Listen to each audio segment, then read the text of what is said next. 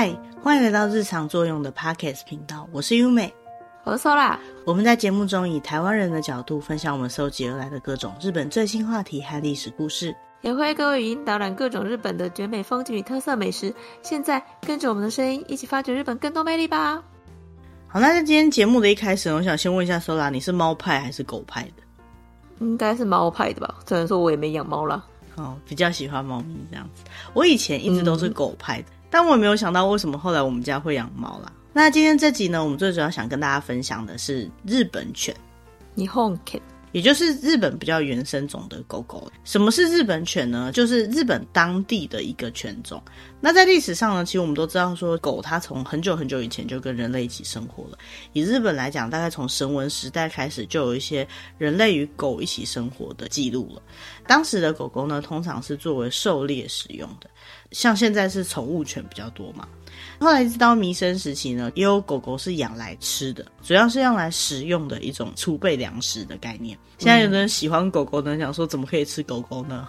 但是在当时，这个就是一个这样的时代背景嘛。那现在的日本犬呢，大部分就是从那个时候的神文犬跟弥生时代的弥生犬交杂所生出来的后代。当然，后来又混血到其他国家的一些犬种。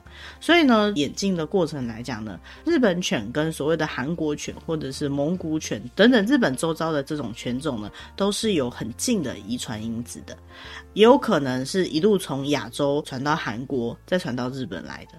不过，以日本犬作为名字的这种类型的狗狗呢，在日本其实是有一定的标准去判断说它是不是属于日本犬的，这个就叫做日本犬标准。那在这个日本犬标准里面，总共有六种日本的当地的犬种，这六种呢可以分成大型、中型、小型。这些犬种呢，在日本都是属于天然纪念物，也就是说不能让它绝种的，都是对日本国家来讲呢是需要保留的品种。有点像保育类的概念吗？对，但是没有到稀有的保育类啦，就是这些品种不能够混血到最后都不见了。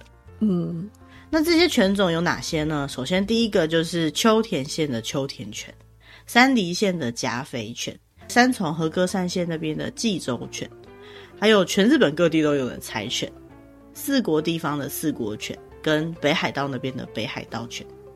嗯。日本犬呢，现在我们看起来好像蛮多的，对不对？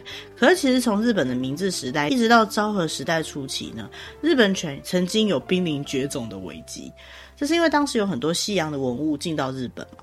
那那时候包含西洋的狗狗也一起来到了日本，可是西洋的犬种进到日本之后呢，就有可能会跟日本的犬种交配啊、繁殖，再加上近代化的交通对于狗狗来讲是很危险的。那再加上日本其实从明治时代开始呢，西洋来的各种文化呢，都是他们当时比较崇尚的，所以呢，纯种的日本犬就开始变得没有那么的受欢迎，大家都希望说可以跟这些西洋的犬种交配，所以在日本呢，其实有一段时间他们是有意图的去将日本犬跟西洋的犬种混种交配，所以因为这样的关系，一直到日本大正时代末期，有一段时间，日本纯种的日本犬呢，就越来越难在都市看到，可能在山里面还是有，可是一般的人养的狗狗呢，就比较少是纯种的日本犬，嗯。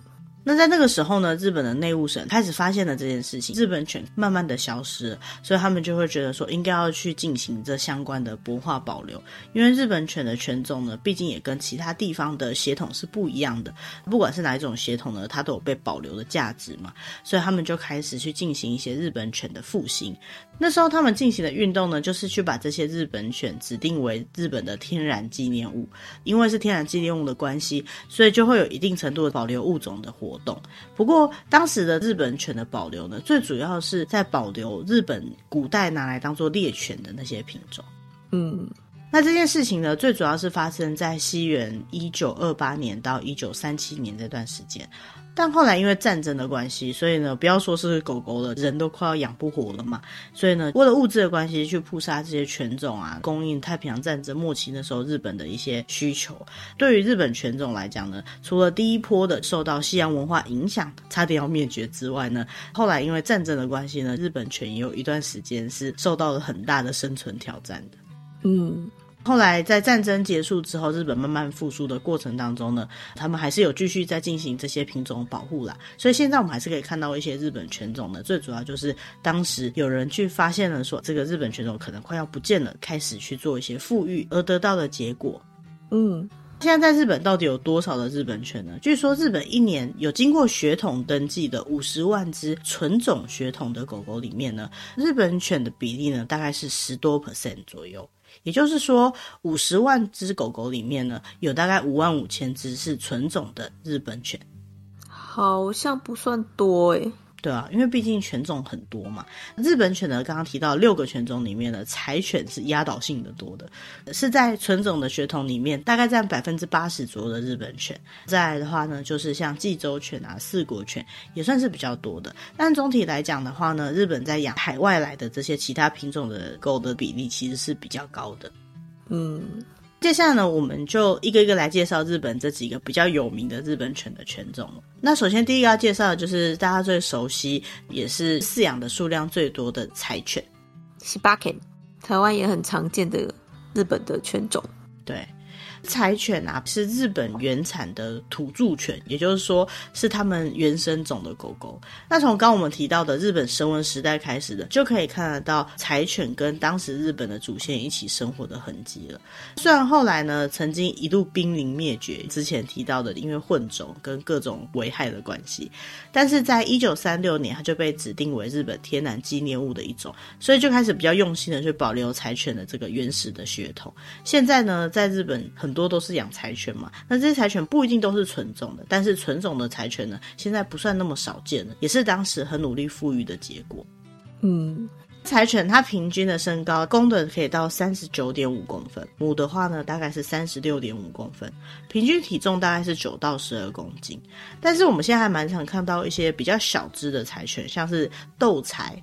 或者是极小斗柴，或叫小斗柴，反正总之就是比一般柴犬都还要迷你型的这种小型柴犬呢，也是蛮多的。所谓的小斗柴呢，就是它就算长到成犬，也大概就是两公斤左右的那种小小的狗狗，好小。对啊，看起来就特别可爱嘛。但是就算是一般标准的柴犬呢，也是我们刚刚提到六个基本的日本犬的犬种里面最小的形态。可它虽然最小，但是就血统基因上面来讲呢，它却是最接近狼的一种犬种。嗯，柴犬的平均寿命呢，通常可以到十二到十五岁左右。颜色上面来讲呢，大部分都是双色，就是白色以外呢，可能还会有红色或者黑色，或者是灰色，或者是灰色混到黑色，灰色混到红色这样的毛色。但是偶尔也会看到纯白的柴犬，也就是一般人所说的白柴。嗯，比较少见。对啊，我朋友有养一只白柴的狗狗，感觉特别的稳重，我还蛮喜欢的。嗯嗯，柴犬的话呢，它的身形通常都还蛮健壮的，整体来讲呢，尾巴会是卷的，然后耳朵是会立起来的。个性上啊，柴犬通常都蛮聪明的，而且忠诚心很强。对于饲主来说呢，基本上是会顺从的，而且呢，它有很强的警戒心。所以有些柴犬它只会对自己的主人好，但是对主人以外的人就完全不亲。所以很多养狗的人会说啊，我家的狗狗很乖啊，对，它只有对主人乖，对其他人就没有那么乖了。那如果选择要养柴犬，然后希望它可以比较稳定、比较安定，不要那么皮的话呢，比起公的柴犬，母柴犬可能就会比较。要乖一点，比较好养。嗯，那在养柴犬的时候呢，要注意它这样的物种呢，就是警戒性比较强，然后呢，比较有自己的想法的狗狗，所以尽量呢要给它它自己的地盘，因为它是会蛮有自己的地盘这种概念的。因为它对于饲主以外的人警戒性都很强，所以如果怕它可能容易会去攻击别人的话，从小就要试着去训练它，帮柴犬进行社会化的训练。那柴犬的个性呢，通常会蛮固执的，就不是很好教啦。虽然它很聪明，可是呢，它有它自己的想想法，他很坚持，所以要教会他呢，可能就要更有耐心一点。但是他并不是学不会哈，其实他通常都是学蛮快的啦，只是说他会觉得为什么要这样做？我想要出去，我想要干嘛？狗狗会比较有自己的想法。柴犬呢，它本身是蛮容易感觉到压力的，所以呢，如果想要教柴犬做一些新的事情，或把它转换环境的话呢，就要稍微记得循序渐进一点，以避免造成狗狗太大的压力，对它的健康也是不太好的。嗯，柴犬最有名的不就是，就算天气再怎么差，它都坚持要出门散步的那种狗。对，就是如果它习惯去上厕所的话，天气再怎么不好，就算刮台风，它也要出门去上厕所。就是呆萌呆萌，但有它的坚持，所以就还蛮可爱的。嗯，好，那接下来第二个要介绍的日本犬呢，就是济州犬。济州犬呢，最主要就是在日本的济州地方那边的山区作为它的原产地。最早期呢，它是作为狩猎犬被人类繁殖出来的，也跟人类一起生活着。除了济州犬这个名字以外呢，它还叫做纳智犬、泰地犬、熊野犬或者是奥吉野犬等等这些名字。所以如果看到这些名字呢，他们现在都统一称之为济州犬。嗯。济州犬比柴犬还要早两年，就在一九三四年就被日本指定为他们的天然纪念物。平均的身高呢，公的大概有五十二公分，母的比较小只一点，大概四十九公分。体重的话呢，大概可以到十五到二十七公斤左右，所以呢，会比柴犬还要再大只一点。但是大小的落差其实也蛮大的，平均寿命呢，大概可以活到十三岁左右。嗯。基州犬的颜色呢，最常见的都是白色的，百分之九十五都是白色。但除了白色以外呢，偶尔呢也可以看到咖啡色或者是灰色的基州犬。基州犬的体质呢，本身是比较壮，就是很有肌肉的这样的感觉，一样是立着耳朵，而且呢，它的尾巴也会有点卷卷的。个性上来说呢，济州犬的个性比较稳重一点，然后忍耐力很强。它跟柴犬一样，会对饲主非常的忠心，警戒性也很强啦。所以说，要跟饲主以外的人互动的话，或许会比较困难一点。也是一样，公的会警戒性比较强，所以相对来讲，养母的话呢，饲养的难度可能会比较没有那么高。因为它警戒性很强的关系，所以一般饲主在养济州犬的时候呢，就要注意跟济州犬建立很确实的信赖关系。在训练它的时候呢，也是要稍微有点耐心的。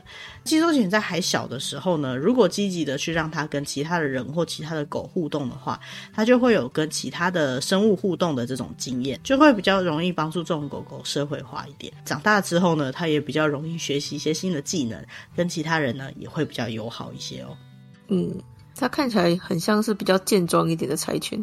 对，其实我觉得日本犬的形态都蛮接近的。济州犬如果是白色的话，它就是大只一点的柴犬，看起来很像。所以有些时候其实有点难直接从外表分辨出来，除非自己在养狗的可能会比较知道它的外形，不然每个人看起来可能都觉得嗯，差不多就是长那个样子，因为都是立耳跟卷尾巴啦。嗯，日本犬的特色。对，再来第三个呢是四国犬。四国犬四国犬它最主要的分布地区呢，是以高知县为中心，在四国山脉那边的山里面生活的犬种，它也叫做土佐犬。土佐犬这个名字也还蛮有名的。土佐犬它的根源呢是山犬，就是说在山里面生活的野狗，所以它会比较好强一点，然后这种战斗心会比较强，所以一般来讲会觉得说四国犬不太适合当做一般宠物养在家里。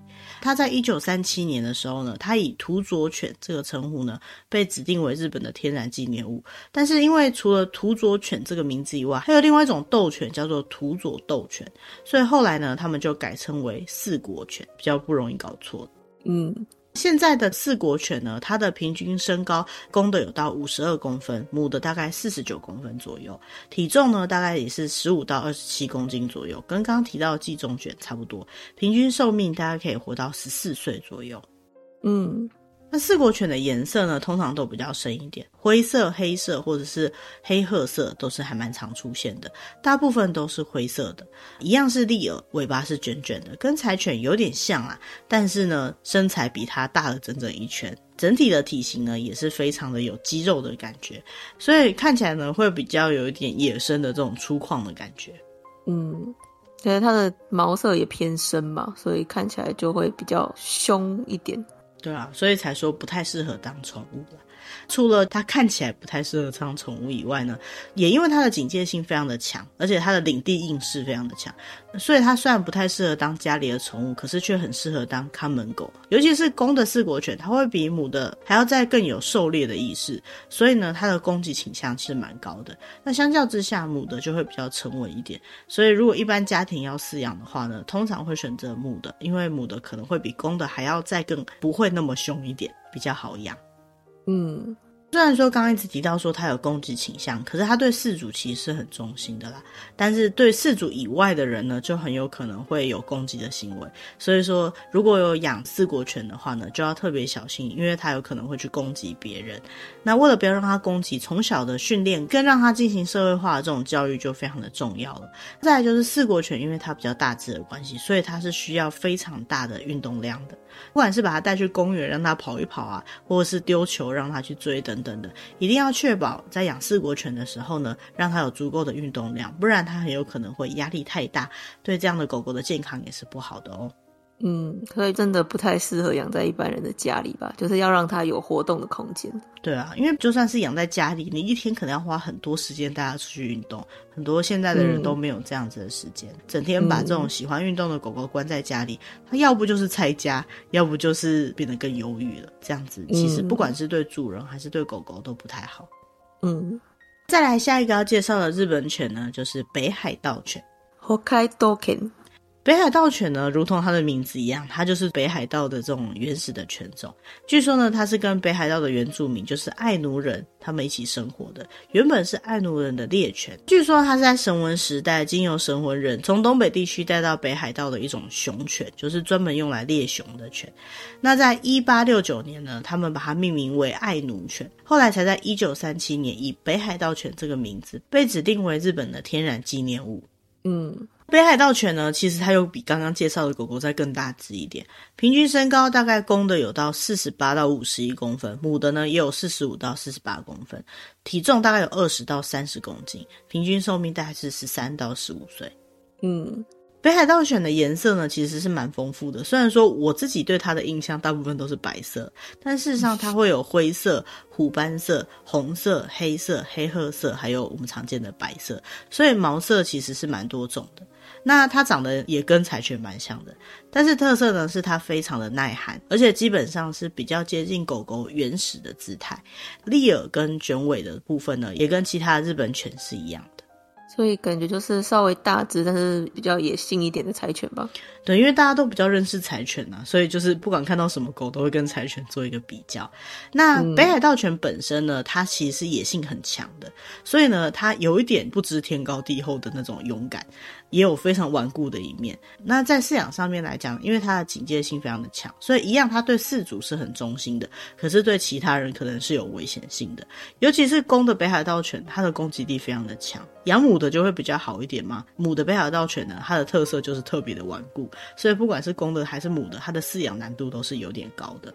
感觉不太适合当一般的宠物，因为刚刚讲的，它之前就像是用来猎熊的犬，所以可能攻击性会比较高一点。对啊，所以如果要养北海道犬的话呢，也是一样，从小训练是很重要的。那像这样子的狗狗，因为它的难度很高，所以如果你没有养过狗狗的话呢，就不建议养北海道犬。那相对你经验如果非常丰富的话呢，在饲养的时候呢，也要特别注意，因为它是在北海道这个地方原产的狗狗，所以呢，到炎热的地方对它来讲会是很辛苦的，而且它的运动量非常的大。所以每天呢，都要确保它有充足的运动时间。所以对于养北海道犬的主人来讲呢，其实是蛮重要，而且是蛮不容易的一件事情。嗯，接下来介绍的下一个日本犬呢，是甲斐犬。开伊犬。加菲犬的历史上来讲呢，据说是在四千年前，东南亚地区经由狩猎民族一起来到日本的。主要生存的地区是在日本山梨县的山上。作为狩猎犬呢，它其实有非常明显的猎犬的性格，而且看起来呢也比较凶猛一点。那据说它是比其他犬种都还要更古老的一种物种，在西元前就已经有相关的记录了。那它的外表因为有虎斑的毛色关系，所以呢又被称为虎毛犬。在一九三四年被日本定定为他们的天然纪念物。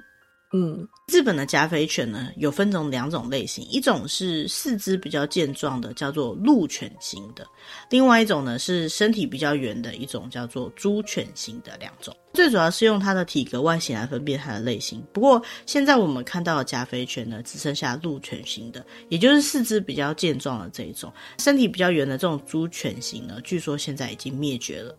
嗯。那当我们看到的加菲犬，它的身高公的大概是四十七到五十五公分，母的大概是四十四到五十二公分，平均体重是十四到十六公斤，平均寿命大概是十四岁左右。整个外表的颜色来讲呢，比较常见的就是黑色的虎斑色，或者是棕色的虎斑色，或者是红褐色的虎斑色，都是虎斑色的。那它的眼睛呢是比较长的，那它的嘴巴形状呢是会比较长一点，一样是立耳的，不过比较特别是它舌头上通常都会有斑点。那整个四肢呢是非常的健壮，体型呢也是非常的有肌肉的。尾巴几乎跟所有的日本犬一样，都是卷尾的。不过有分层，就是卷的比较卷一点，哈，几乎贴在背上的那种，跟没有那么卷的这样子的差别。嗯，加菲犬看起来很凶，实际上也还蛮凶的，因为它就是猎犬嘛，所以呢，它拥有了很强的忠诚心跟警戒心，再加上作为猎犬的判断力跟智商都是非常的明确的。公的狗狗呢会比较凶猛一点，母的狗狗呢相对来讲会比较沉稳一点。嗯。但是应该基本上来说还是比较凶暴一点的狗吧。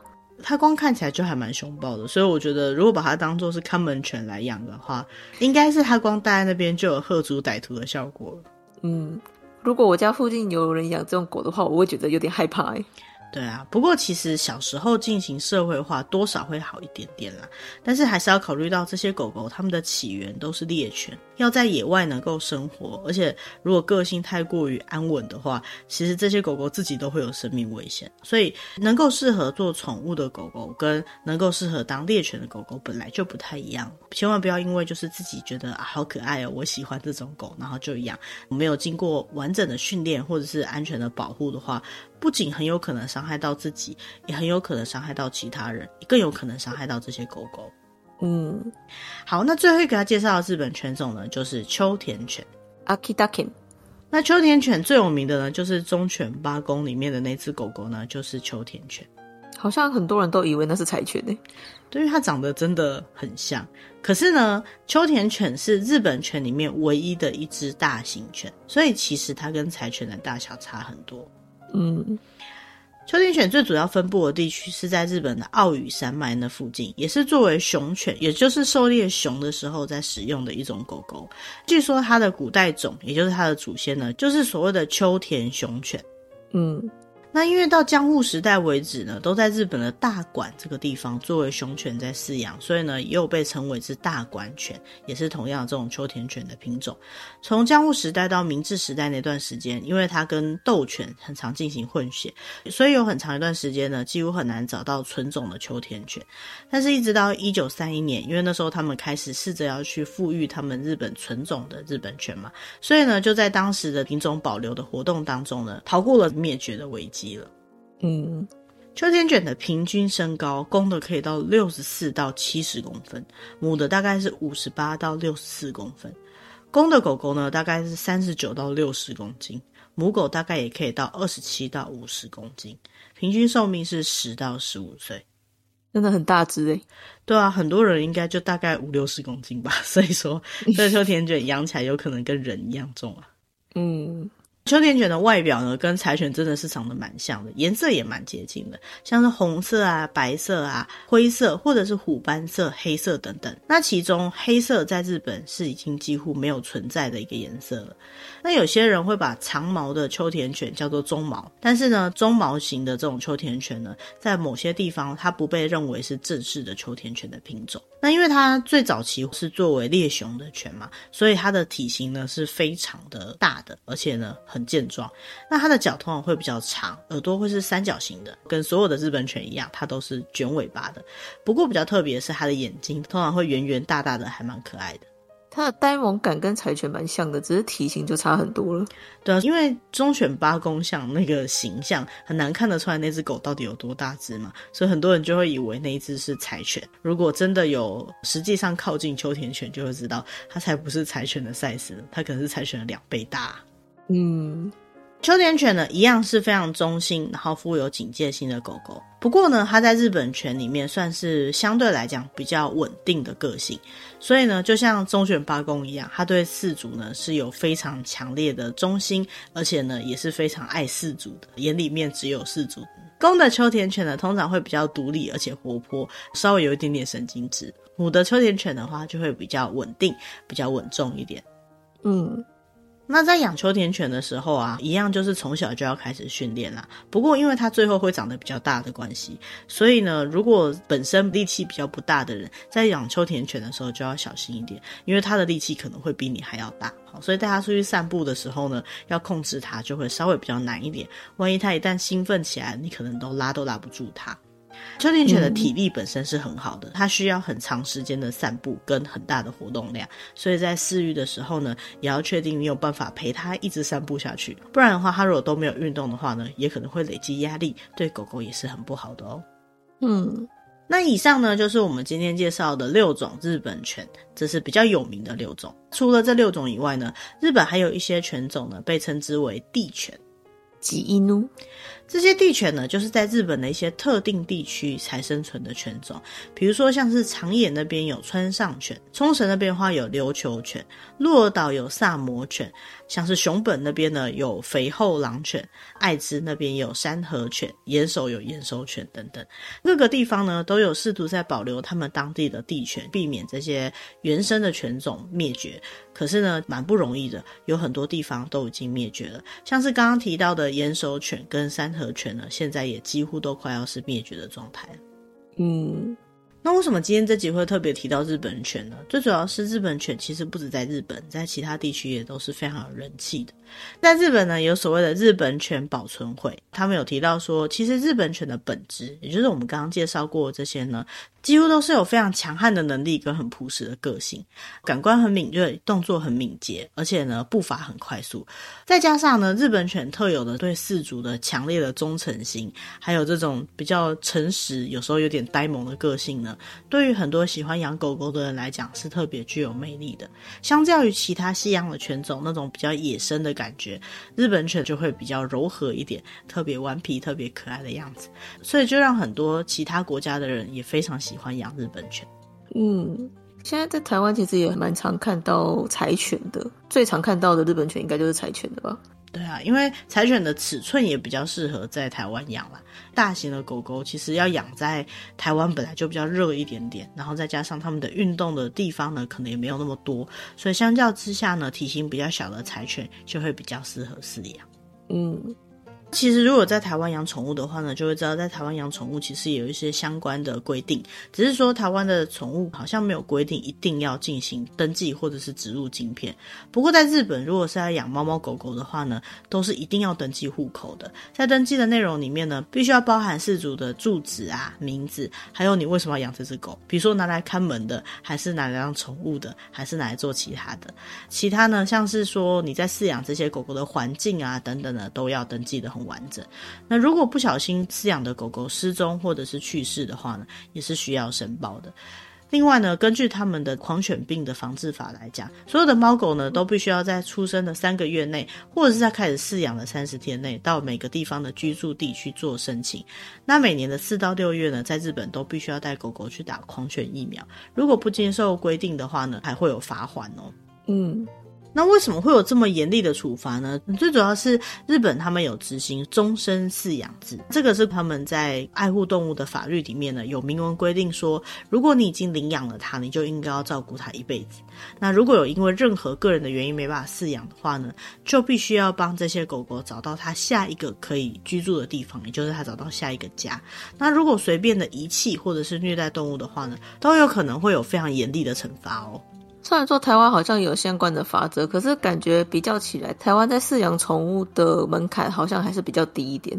嗯，就比较不会限制这么多。如果是去领养的话，其实会被要求要看很多饲主的资料。可如果是去购买宠物的话，好像就比较没有那么多相关的限制。嗯、而且台湾的动保法呢，也有很多的规定嘛。台湾关于宠物的法律其实有蛮多条的。如果你是故意去伤害、虐待动物的话呢，最高可以处两年以下的有期徒刑、拘役或并科二十万以上两百万以下的罚金。那如果你是贩卖、购买、食用或持有这些动物的尸体或者是内脏等等成分的食品的话呢，就会处新台币五万以上二十五万元以下的罚款。嗯，其实台湾前一阵子有很多有讲到关于虐待动物啊，或者是说动物弃养，或现在的流浪动物的一些相关的电影，或者是相关主题的一些影视作品。其实呢，都是希望能够唤起一般人对这些宠物的关怀。你可以不喜欢这些动物，可是你可以不要伤害它们。我觉得这是非常重要的一件事情。那再来就是，如果真的已经家里面有养的宠物了，或者是有考虑要养宠物的话呢，也一定要好好的照顾它们。我觉得最主要是在养之前。就要评估说自己有没有这个能力，可以好好的照顾这些动物，因为的确这些动物可能就是你花钱买来的，可能只是你生活当中的一个小调剂，一个到家的时候在等待你的那个小生物而已。可是对于这个生物来讲，你可能就是它全世界。自己可能不是很喜欢宠物的人，或许会觉得说啊，有那么严重吗？不过就是动物而已，那你可能就不太适合去养这些动物。因为据我所知，有很多人他去养宠物或养动物，除了他可能是想要看门。或者是以前当做猎犬，好，现在可能没有这个需求了。以外呢，很多人都希望宠物可以陪伴自己。在你希望它陪伴你的情况下呢，我觉得我们给予他们适度的、必要的陪伴跟照顾，也是人之常情嘛，也是有必要的咯。嗯，哎、那刚刚最一开始有提到说，就是 Sola 是猫派还是狗派的时候，Sola 提到是猫派嘛？那你会有想要养只猫吗？如果我的能力许可的话。有可能会养，但是就我的评估，我现在应该是没有这样的能力。对啊，因为毕竟像我们一般的上班族，就白天可能都要出去上班，养宠物其实还是要花蛮多的精神跟时间，还有金钱在上面。很可爱是没错啦，可是养之前可以好好的思考一下。那其实很多人都会讲说认养代替购买，但我觉得不见得，购买一定要是合法的，而且是人道的、安全的繁殖场所去购买的猫狗比较重要。今天这集呢，虽然最主要是在介绍日本狗啦，但是呢，也大概聊到了关于在日本养宠物的一些现状，还有台。台湾养宠物的一些现状。之后呢，如果有机会，或许也可以跟大家分享其他的国家在养这些猫猫狗狗这些宠物的一些现状。其实日本是一个对宠物相对来讲很友善的国家，我觉得台湾也是啊。今天介绍的是日本犬的部分，其实台湾有台湾土狗嘛，这样子的狗狗呢，其实也都是很有魅力的。不管哪一种狗狗或是猫咪呢，在适当的训练跟好好的照顾之下呢，都会是人类的好朋友。也希望说，大家如果有养猫猫狗狗的话呢，可以在听完我们。这期节目以后去摸摸它，去陪它玩一下，它说不定在旁边等你很久了，就像我的猫咪现在在旁边等我等很久了一样。嗯，那今天的主题大概就到这边。那如果喜欢我们今天的内容的话呢，也欢迎按赞、订阅或把我们的主题分享给可能会喜欢这样主题的朋友。那如果有什么想听的内容呢，也欢迎使用留言栏位，那里有我们的 email 可以跟我们联络。嗯，那我们就下个礼拜见喽，谢谢大家，拜拜，拜拜。